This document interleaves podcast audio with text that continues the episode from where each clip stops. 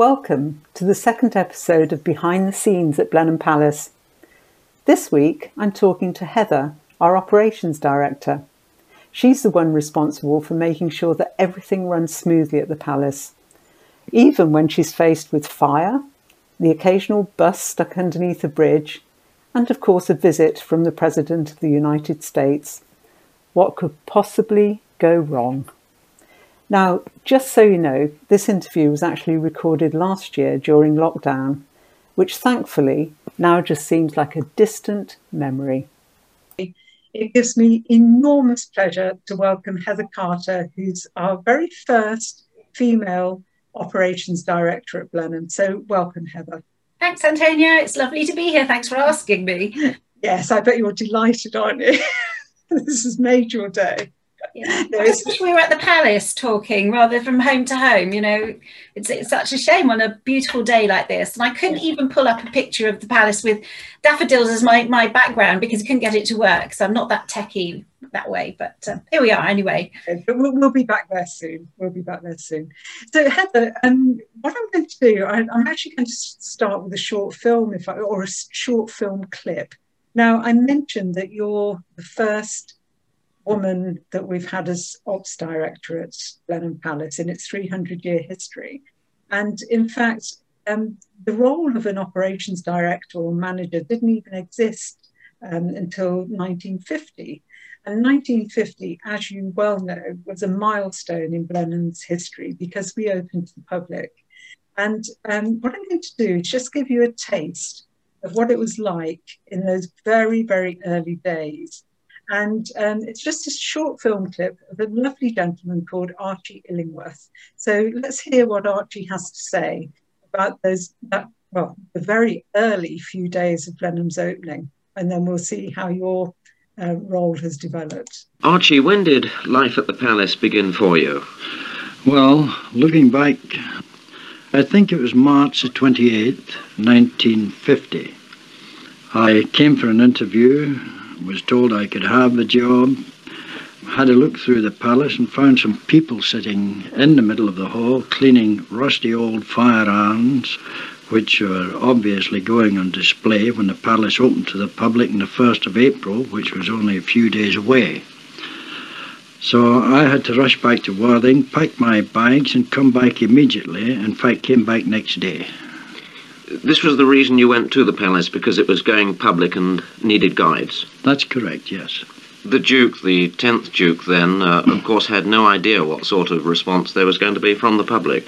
Oh, not at all. I mean, we had uh, made up our minds in conference with the 10th Duke that we would take around parties of 20, which would be quite big enough, possibly extend it to 30 if we were really busy and there were three of us there, three guides. Um, you'll find out uh, later on this proved to be absolutely impracticable. During Easter, there were real problems, weren't there? Well, during Easter, it was absolutely chaotic.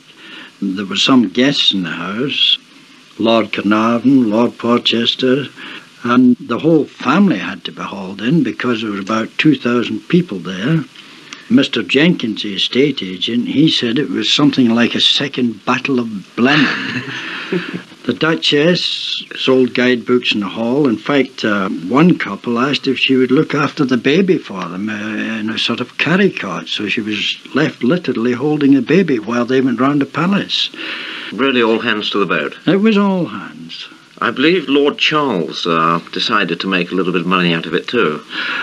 Ah, yes. Well, he was 10 years old at the time and obviously had a business streak in him because um, he saw these guidebooks being sold and we were also selling etchings of the palace autographed by the Duke. So Lord Charles went up to his playroom, picked out a few books and set up a little stall for himself outside the chapel.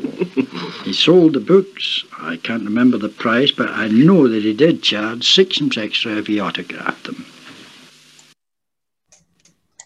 So there, um, there's one of your predecessors, Heather. So, um, but lots has changed and lots hasn't changed actually. If you look at the library shots and some of the other shots, it's still the same furniture and um, same lamp, same lampshade. So amazing after all these years. It is, yeah. isn't it? But if you if you imagine up to that point, um, Blenheim was very much a country estate, and so um, although there was an estates manager or an estates agent, uh, there wasn't someone doing your role, and it was only when the public became more and more involved.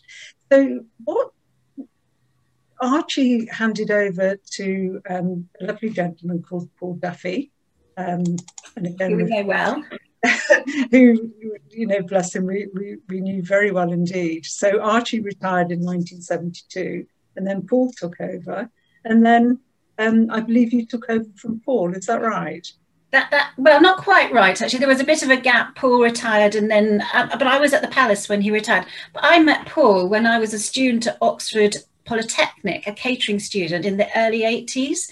And I we used to work for a company called Town and County Catering, who um, well, we used to go and waiter on all their lovely events, which were, were fantastic garden parties at Buckingham Palace, a Windsor Horse Show, um, some private pa- um, parties in, private houses in London. But we also used to come to Blenheim Palace, where they had lots of um, dinners, weddings, balls, and, and they really partied in those days in the early 80s in the palace. And the 11th Duke used to entertain people like um, Princess Margaret. I remember polishing glasses in the Great Hall, sat as Archie was describing it, the people sat there polishing the fire tenders or whatever it was. I remember sitting in the middle of the Great hall polishing champagne glasses for 600 people for a reception and Princess Margaret walking through. So that was before I ever ever thought I'd end up, you know, working for years at Blenheim Palace. I was just a student. And I went off and did other things. But I met Paul at that point because he was the administrator and um, quite a um, quite a dapper gentleman he was. He was very um, forthright as well. Um, anyway, so I, I, went off and left university and went and did other things, and then came back in 1997 as a catering manager, visitor catering manager. And that's where I met Paul. Um, he was still the administrator at the time. So I worked with him as administrator, but obviously I was running the catering at that time and had no idea what was going on in the palace whatsoever. Um, so yeah, worked with him then. And um, yeah, we, at that point we had 300,000 visitors and um, no events, nothing going on. And, and the catering really was um, a really good source of income for the palace, but um, quite frustrating because the palace weren't doing very much at the time. Anyway, um, Paul left, he retired, and a couple of other people came in as administrators. Paul had a military background, and yes. so did his predecessor. And um, I think that people that came in afterwards weren't quite the same and, and, and didn't quite get it right. And the, the, the business was, was going backwards, not forwards. Anyway, they left. Um, and we'd also had uh, 2001, we'd had foot and mouth. Mm-hmm. Um, so the visitor business had opened in the 50s to try after the war to try and drive money to, to, to the estate, but it was never really a very hardly driven commercial business. Um, and, but it ticked along. But then in 2001, we had foot and mouth, and of course, farming that used to be the main income for the for the for the estate um, fell away, and, and there was no income for that. So they had to look more closely at where where they could could make money to keep this amazing place going. And um, at that time, um, change decided to change the management structure of the of the estate. So not, not not being run by an estate agent, to bring in a business manager, a chief executive, and and some directors to work with the trustees to to to, to drive the business because they had to start create. We were in debt at this point. We need to start, you know, earning money. Um, and so a new chief executive, chief executive came in and um, started putting the wheels in motion to, to make this a commercial business. And with a background in, in the leisure tourist business, he brought that experience with him.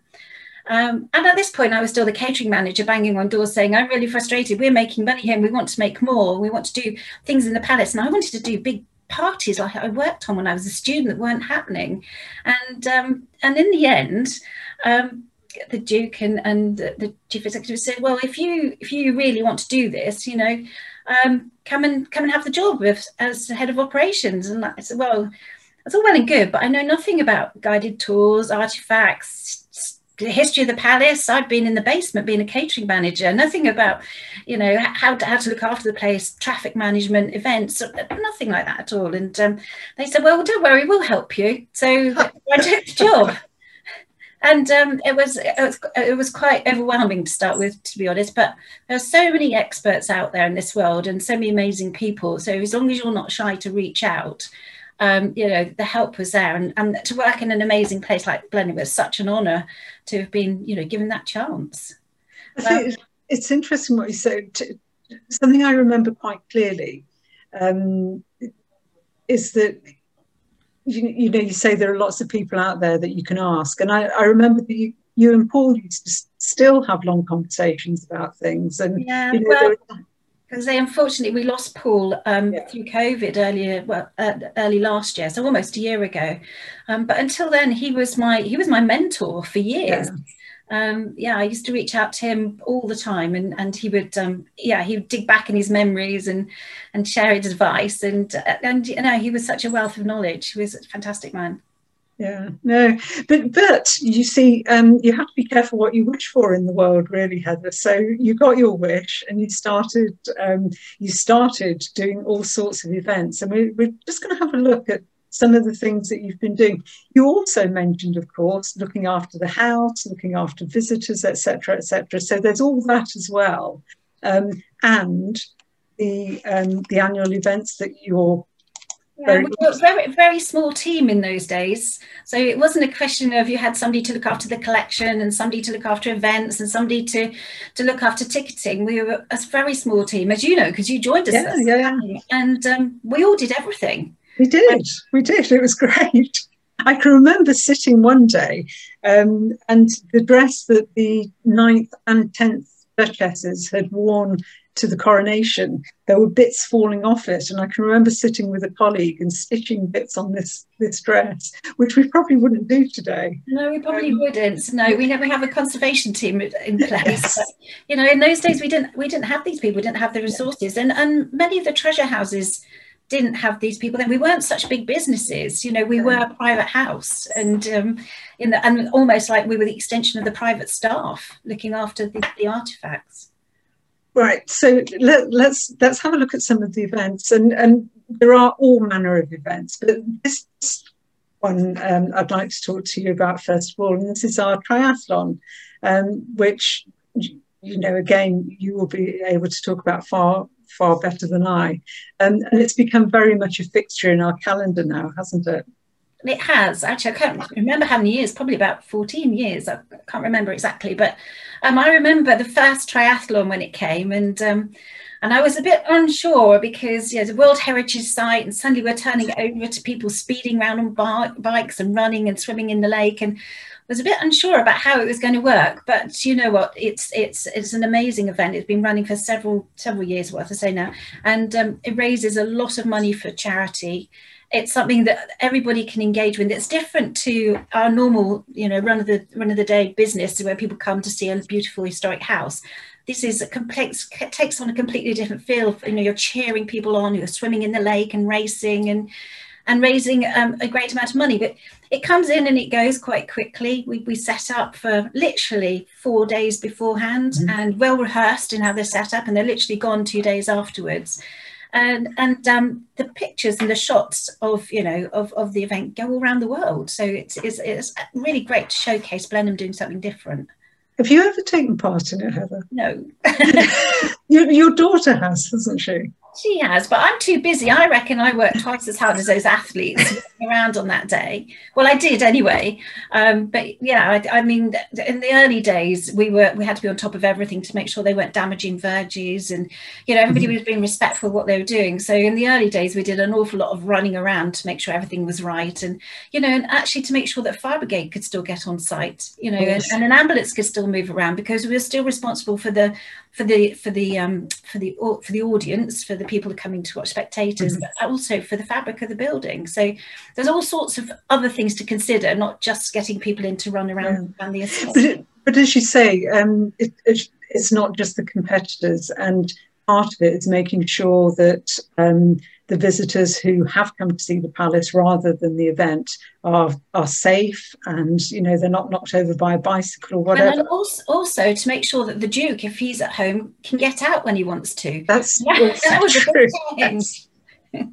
because of course the, the Great Hall, uh, not the Great Hall, the Great Court um, is where all the bicycles are. Exactly. So he had to park his car somewhere else, but he still had to get across the racetrack to get out. That's true. so, so what what happened here?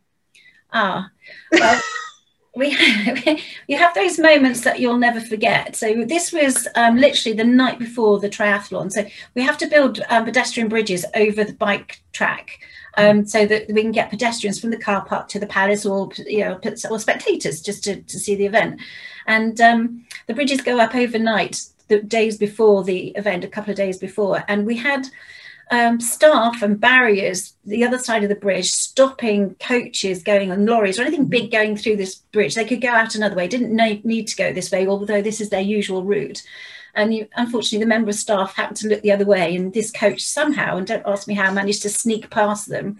And um, this was sent to me a picture from somebody's phone saying oh no look what's happened um, and, and the, and, the, coach was stuck under the bridge, and which was actually potentially could have cancelled the event. It was a nightmare. So there was a few hours of sweating because that was a huge event to cancel just because we've got a, a coach stuck under the bridge. Um, but anyway, it all worked out all right in the in the end. So that's one of those um, one of those moments. So did that happen on day one of the event? No, that happened the night before. Oh, so overnight oh, to get right. Crikey. Oh, I see. And and the coach, I, I believe you said it was carrying a, a, a tour part. A, yes, it was. Yeah. visitors. So, did the coach have to just sit there until you could? I think they had to send another coach out to get the right. coach the coach party back to their hotel. So yeah, the coach was stuck there for a few hours. But um, put it this way: now, not only do we have somebody stood there, signage, barriers, hazard tape, the whole lot now.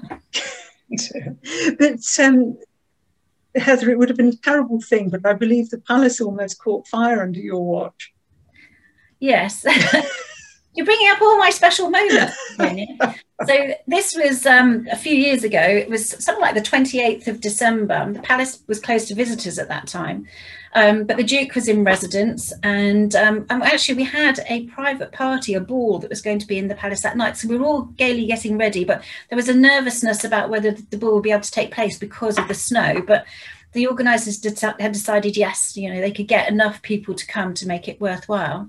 But then just after lunch, the fire alarms went off, and um, there'd been some workmen working up on on the on the roof, and somehow a bird's nest had started smouldering in the in, in the eaves, so under the under the roof slates.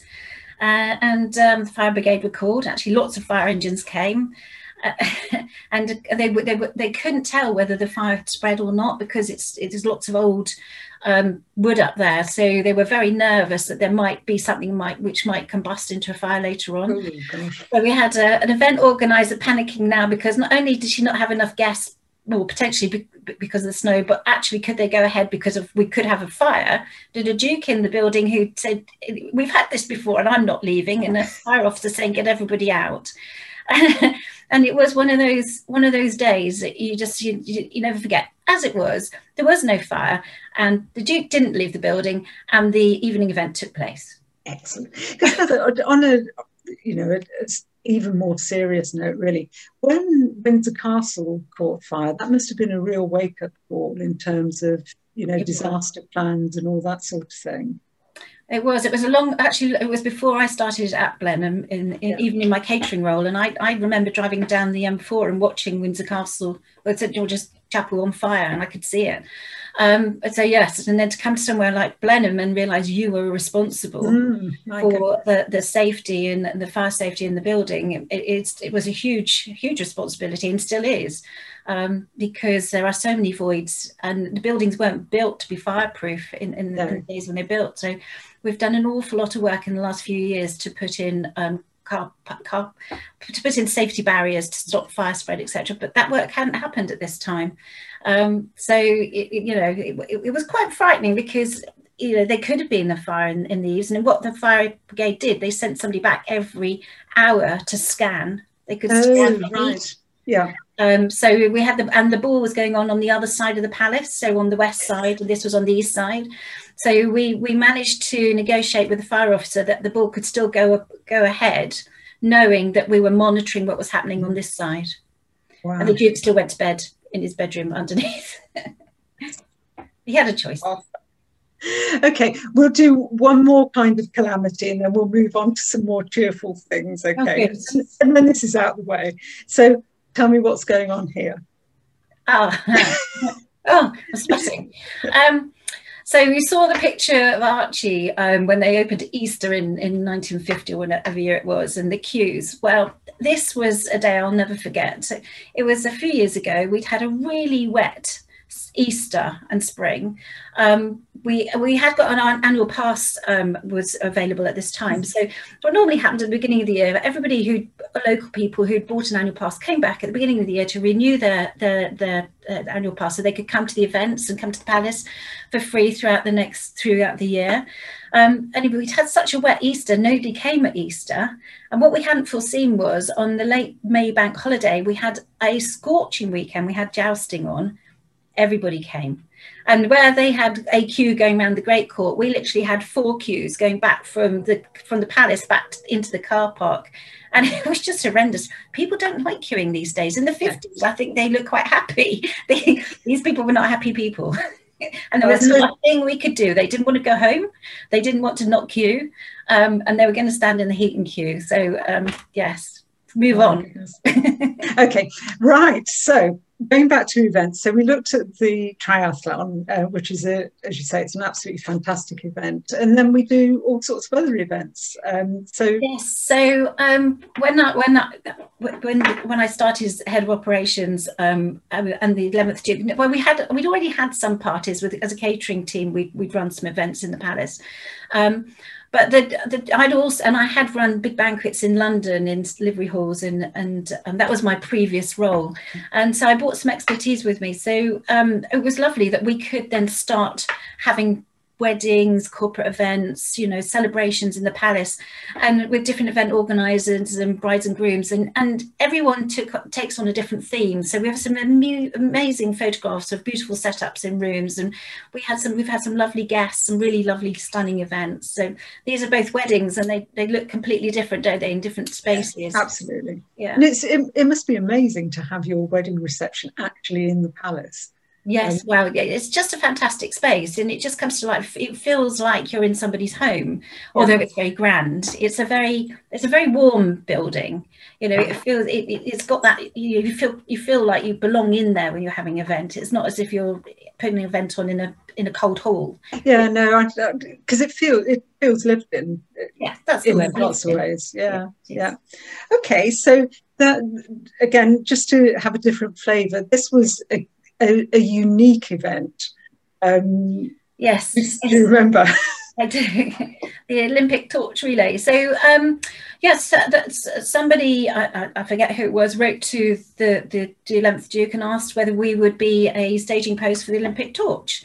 Um, and um, so we would run in with the torch and light the torch and off, off they go on the next stage um, which was absolutely great, but there was no funding for it, and they had no idea how many people were going to come. So, so it was free. It was free to come in, wasn't it? As it well, absolutely free to come in. Yeah. So we we and, and, could we put on some events to keep people occupied because literally what we were going to see is somebody running in with a torch and going again, and and at the same time, um, I think um, David Cameron was the Prime Minister and he wanted to come and see it coming. So we had a lot of dignitaries coming as well. So we organised a lunch for them in the Orangery. But we, we had we know we had no no money really to put this event on. So you'll remember, Antonia, because you were one. But um, we asked all the staff on the estate to come and help marshal um, the people that were coming and just to keep them off the road so the torch could get through. And we had some school children there that were doing some entertainment, but also wanted to watch. Um, so it, it was, a, you know, actually it was a really lovely day, but quite stressful organising because you didn't know what was going to happen. Um, and all these dignitaries around, and of course there was sec- security to consider around it. Um, but from from my point, it went really really well. But you were mentioning earlier, it was a, it was one of your worst days. If if someone says to me, "What's the worst day you've ever had at Blenheim?" Um, and, and there aren't many, but this one stands out in my mind, and it was just horrible.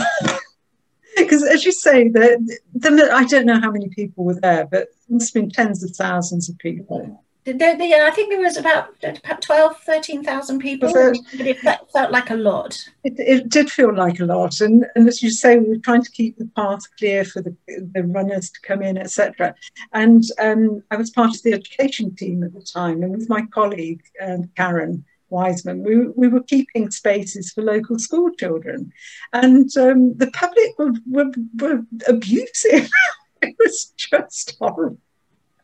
And, you know, normally I, I, I'd been used to dealing with lovely teachers and kids and, and whatever. And, and it was, it scarred me for life. wow. But no, it was, it, I'm sure, I'm sure. But no, it was a fantastic event, of course. Um, and then there's you, you, mentioned David Cameron being at the Olympics, but of course the the security that was involved for, for his visit was nothing compared to the other visit that you had.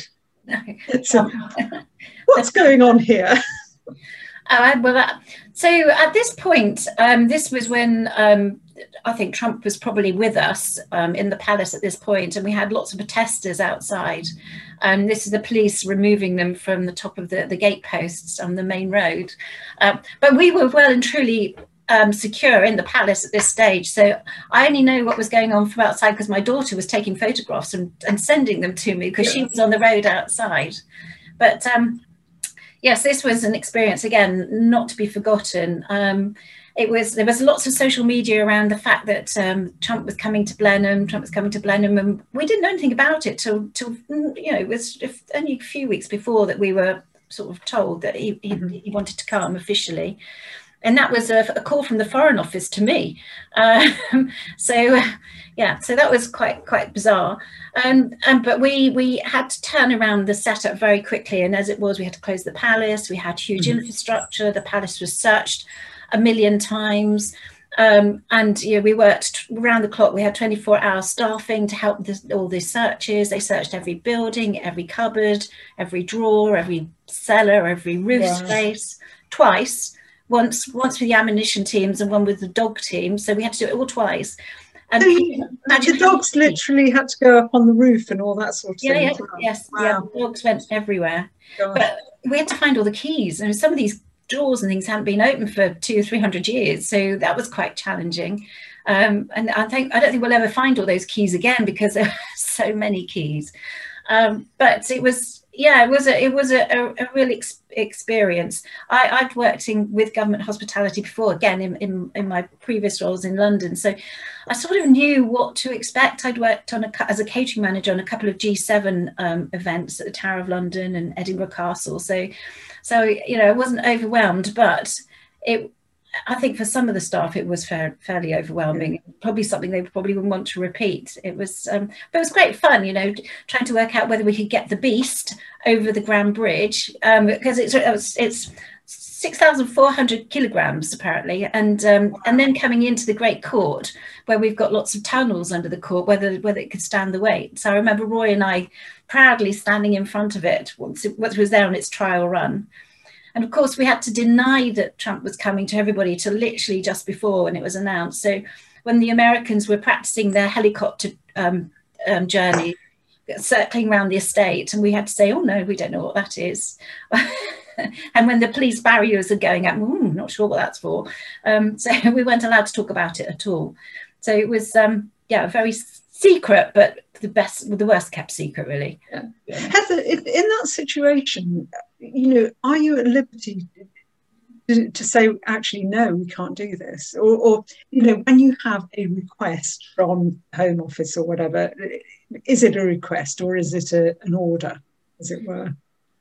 Um, I think we probably could have said no. I mean, that, that decision wouldn't have been mine. That was that was the trustees and, and, the Duke. But um, I, if they decided it really, you know, didn't want to do it, I'm sure that they could they could say no. I think so. But I, I, why would we? The, the photographs went around the world, um, and and you know, some of our our, our trustees people know the the American um, president.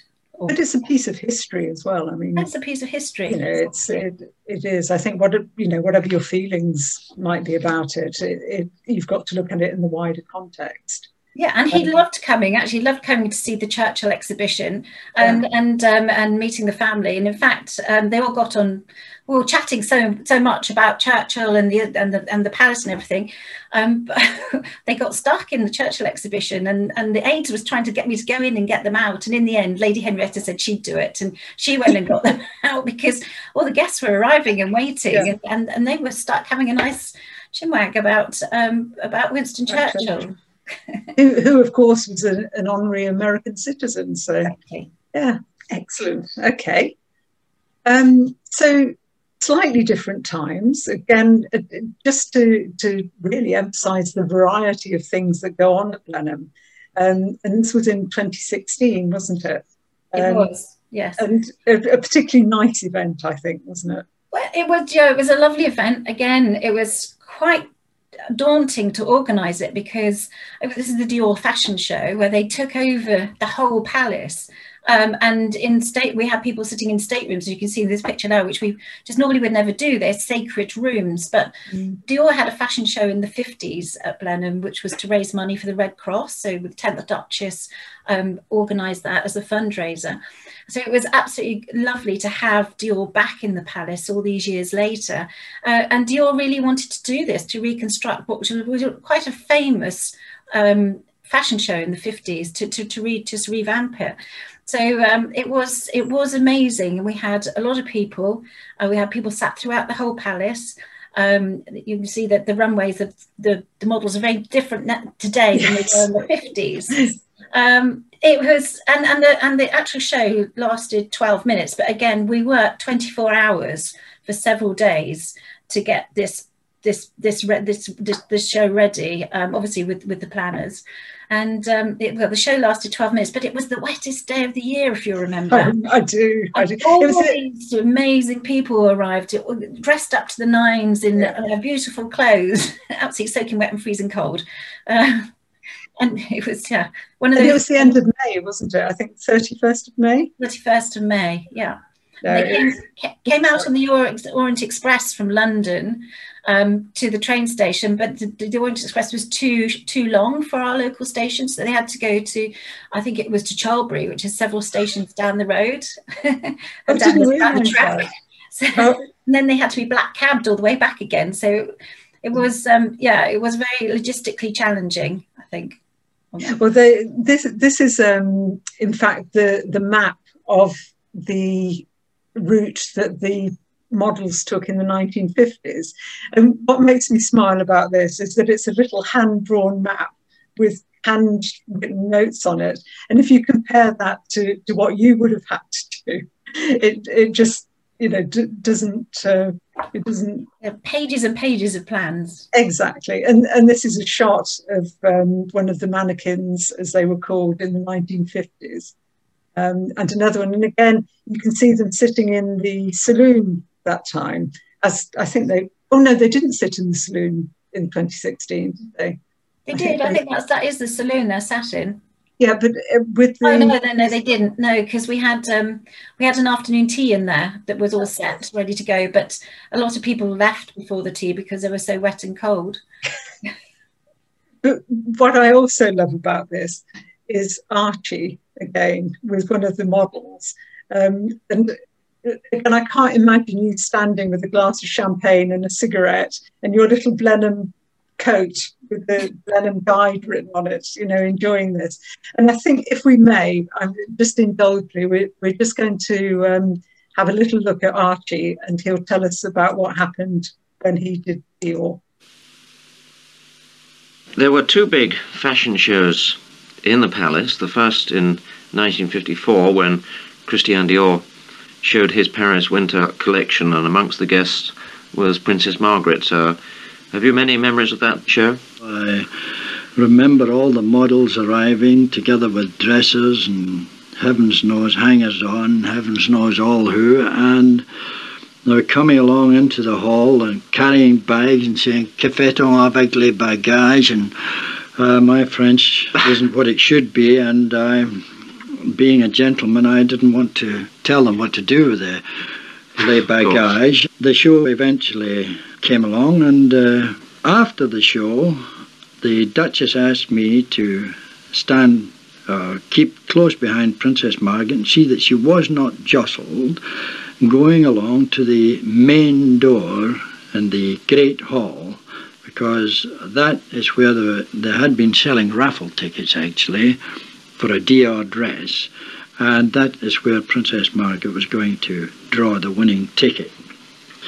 She did draw the winning ticket. The name was read and, and the number was read out, and I heard the Duchess say, um, "Oh, that's one of the local farmers."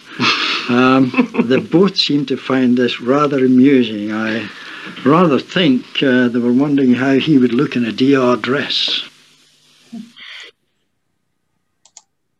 I love that. I, I, I just think it's it's so different and you know, Archie saying about the raffle ticket, and with that um, that event, they you could actually just buy a ticket. You, it cost five guineas, whereas the one that that we had at time um, was by invitation only, as you know. Was, wasn't it? Amazing invitations as well. But wasn't it lovely? We had some of the 1950s dresses on display in the Great Hall, if you remember, and they were absolutely beautiful. And um, and, you know, just completely um, kept in immaculate condition. It was it was lovely to have them back. It, no, it certainly was. It certainly was. Um, so, um, just to we'll move on from Archie now, if we may.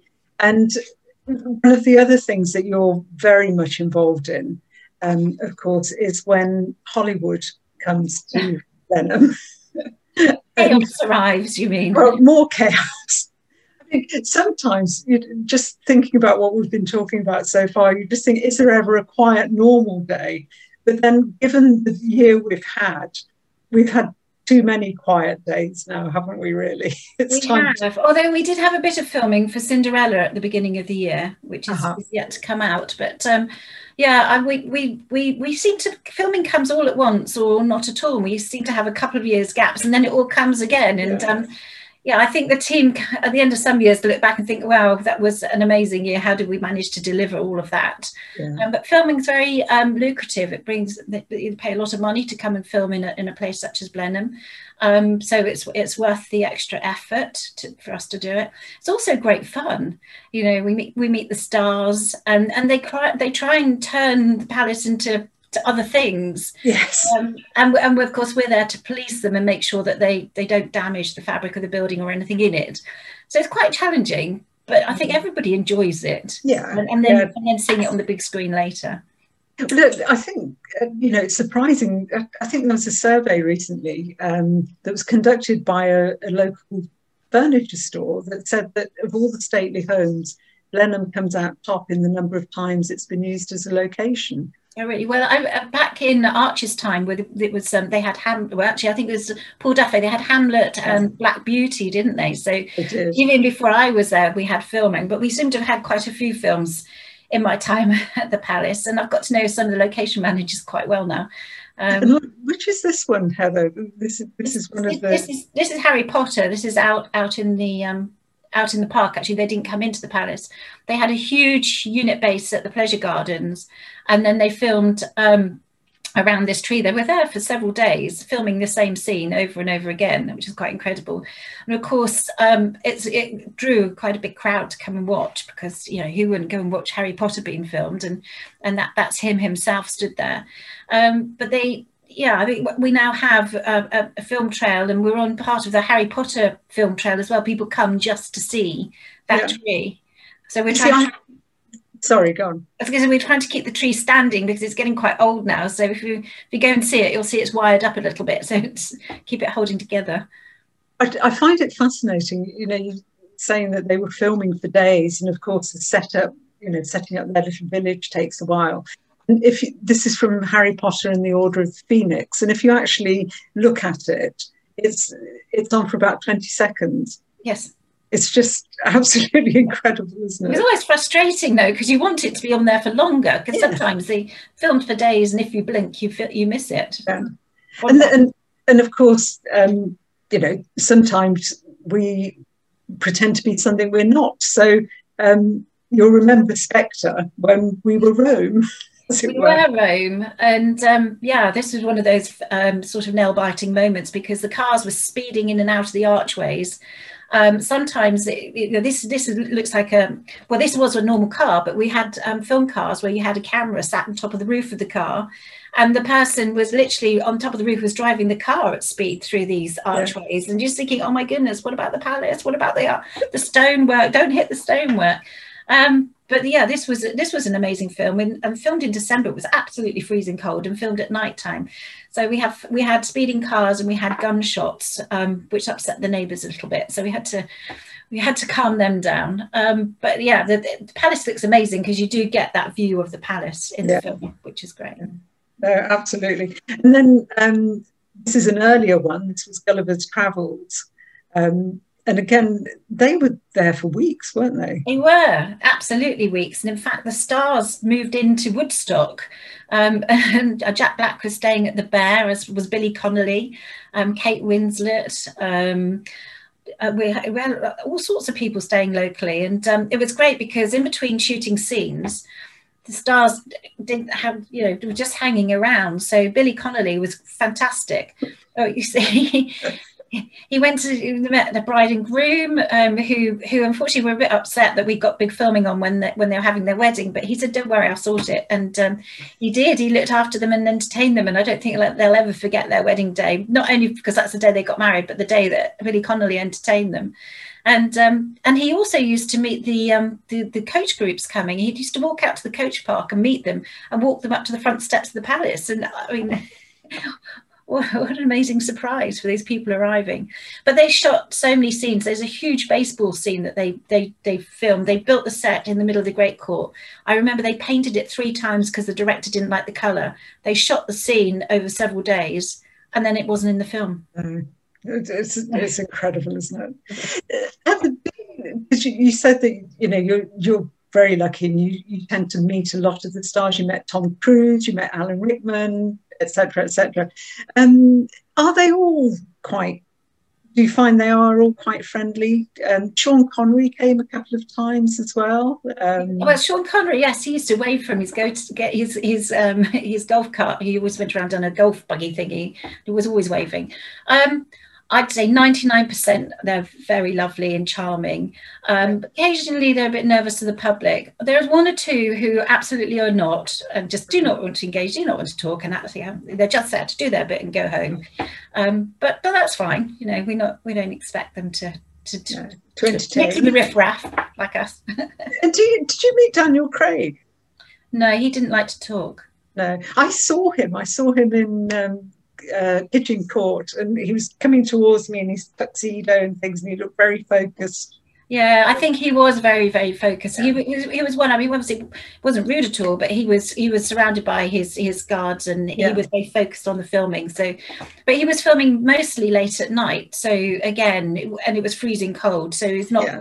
You weren't standing around like in the summer. This was a really lovely, lovely summer. Yes. So they all stood around chatting.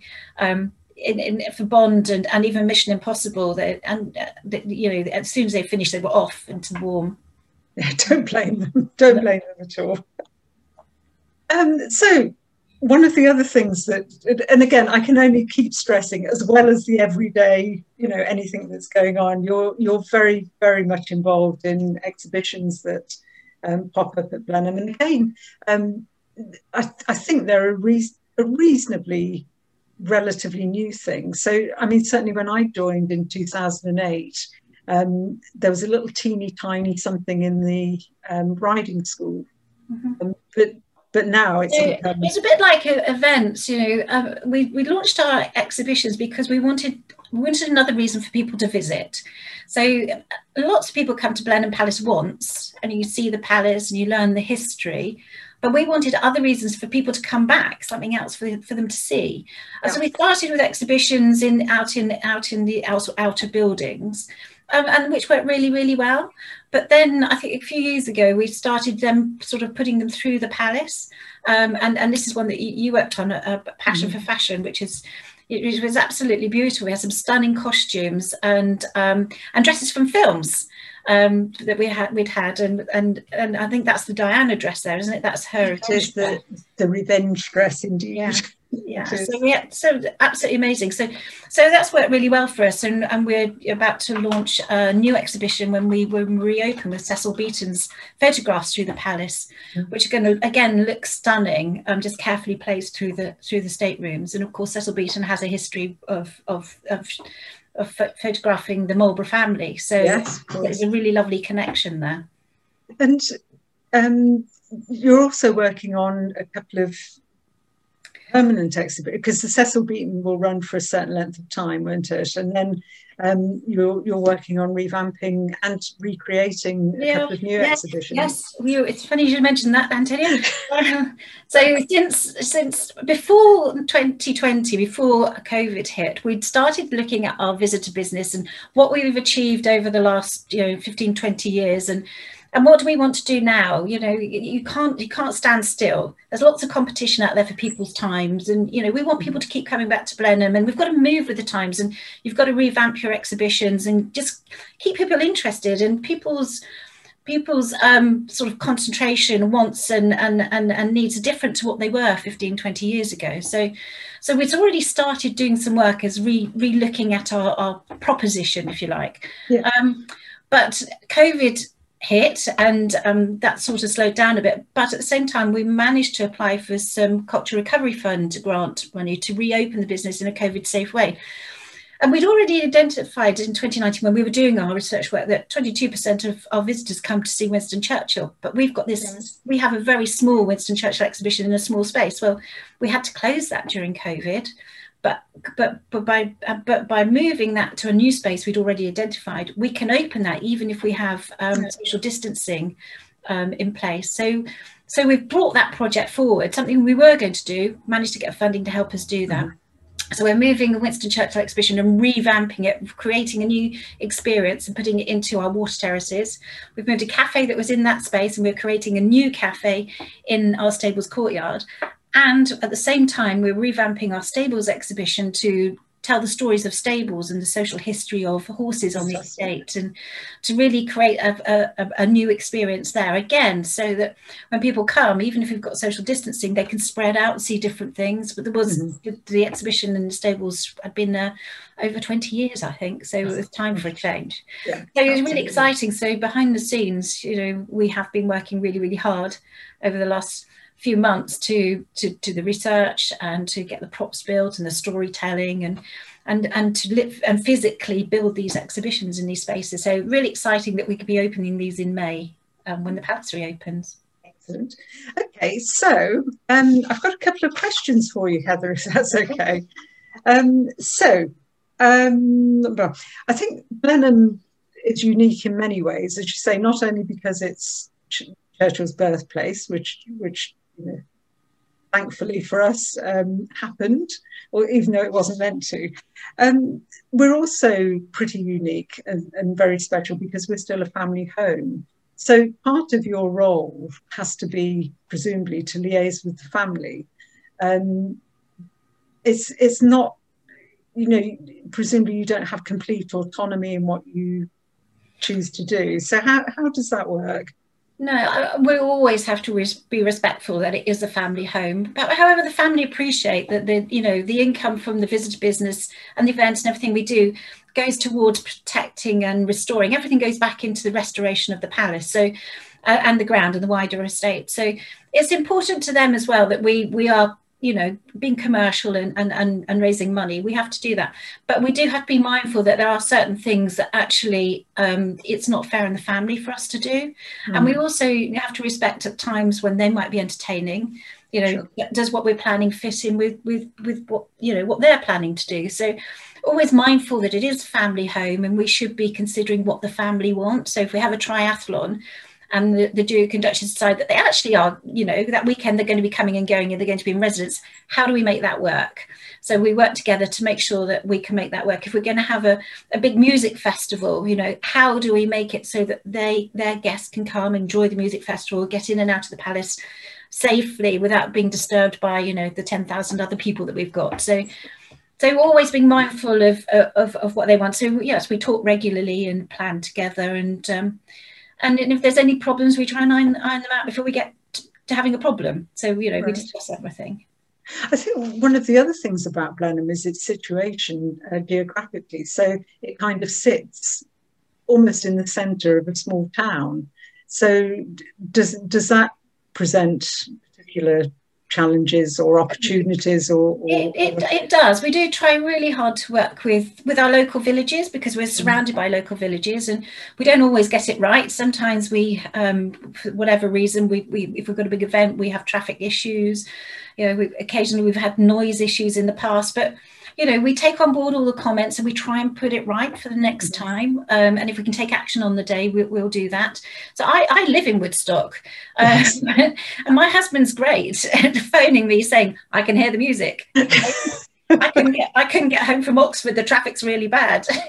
so I have a network of friends who are not shy to let me know what's going on. So. But that's but but there are advantages as well because Absolutely. I mean Woodstock uh, it's just such a beautiful town and it's it thriving is. and it's different and it is and and you know we we bring in lots of economic benefit into our local communities by by bringing people in so that you know people who are working on events the, local people can work on the events or work at the mm. palace you know um, for, so through the education things we do the apprenticeships that we do um, by the tourists coming and if we have an event that lasts for two three days they might stay locally yeah. um, you know eat in the restaurant stay in the hotel so we, we bring an awful lot of economic benefit to, to, to the local communities and not just Woodstock, you know, further out than that. So it's, and I, and I think that local people know that, they appreciate that, um, most of them anyway but it's and again with with my kind of history hat on it it's always been that way you know from the day the first stone was laid and exactly know. so families that moved here to help build the fab you know the palace you know, generations ago they're still their their family names are still you know in woodstock. they are. They are um, indeed. and and they still send their children and their, when they're leaving school to come and start work with us. Learn the skills of, of dealing with general public and history. Yeah. So, I think I think it's, it always makes me smile that you know so many of us at Blenheim have have kids that have worked there at, at some stage or another. Yeah, you know, and it does feel like a big family concern. In, in it, so it does. It does. You know, I, I, was actually I did a, I was speaking in a webinar a couple of weeks ago, and I had an email from somebody in America who'd worked for, uh, worked at Blenheim and just wanted to reconnect, and several years ago. And you know, you, you, all, all all parts of the world really, with people in Korea and um, Australia, all sorts of places that you know keep in touch because they worked at Blenheim, which is which is lovely, absolutely lovely. Right, I have another question for you. So, um, what's one of the most unusual things you've had to do, do you think? Um, oh, well, there's so many, to be honest. I mean, I when I first started um, in my head of operations role, and we'd had our first event, um, dinner in the palace, where I was in charge, yeah. I had to lock up the palace on my own at night and go around with the keys and switch the lights off. And I, you know what, I will never forget that night because I was I was so nervous. I'd been shown um, how to do it, but when you're on your own and it's two o'clock in the morning and you're in a palace, not knowing if it's haunted or not, I have to say I've never I've never met a ghost, and I've been there all night virtually at different times, and I've not met one. So um, put those theories away, although there are people who claim there are people who claim they have. Um, that was one. Another one, I suppose, fire alarms in the middle of the night where I to come running in and meet the butler. And um, we go up on the roof trying to find the roof void with the fire head in it. We wouldn't be allowed to do that now. Health and safety says you yeah. can't. And we have to get um, a, a, specialist in to, to go and sort that out or the fire brigade do it. But in those days, we used to be in there and we used to be in his dressing gown and we used to be on the roof trying to look for a fire head. So that, again, something not to forget. Now, I suppose on the event side, um, one of the ones I yeah we had a, a celebrity wedding um, and which was being um, sponsored by I think Hello Magazine or OK mm-hmm. Magazine, mm-hmm. one of them. And um, we had, or the, the event planners had forgotten to tell the bride and groom that we'd got a brownie camp going on at the bottom of the garden, and they weren't very happy about it, and and um, wanted me to get rid of it. but I couldn't get rid of it, so in the end, we ended up hiring trees from. Um, I remember that. They came on on the back of the lorry, huge trees, which we we put across the view to try and hide the view of this this marquee.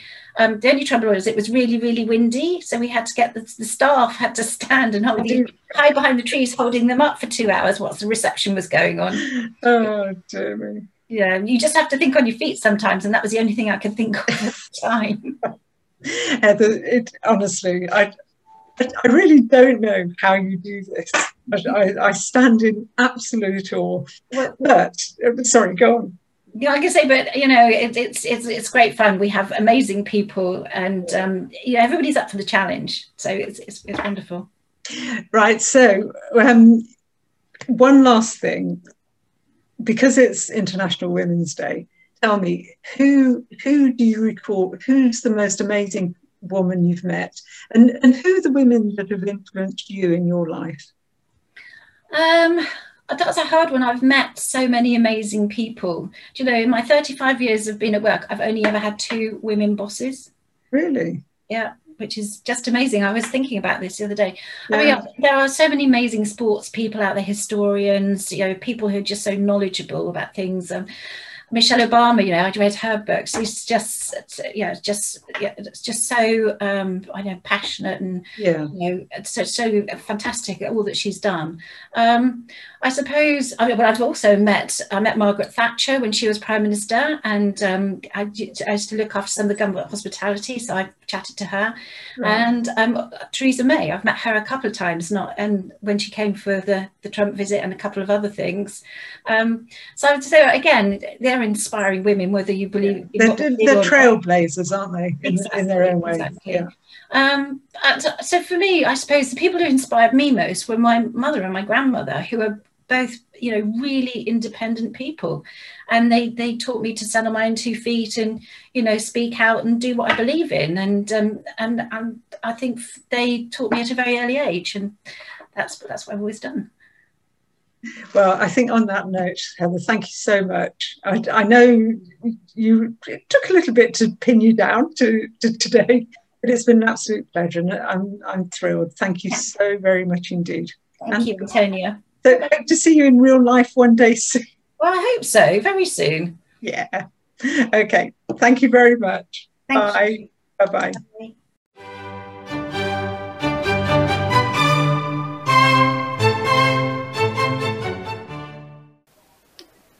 Well, I hope you enjoyed listening to some of the highs and lows that Heather's faced in the course of her working day. If you've enjoyed this podcast, then please share it with your friends and subscribe so that you receive a regular reminder of when the next one comes out. Next week, at the same time, I'm going to be talking to Richard Bowden about what's involved in keeping a 300 year old bridge in tip top condition. I hope you'll join us.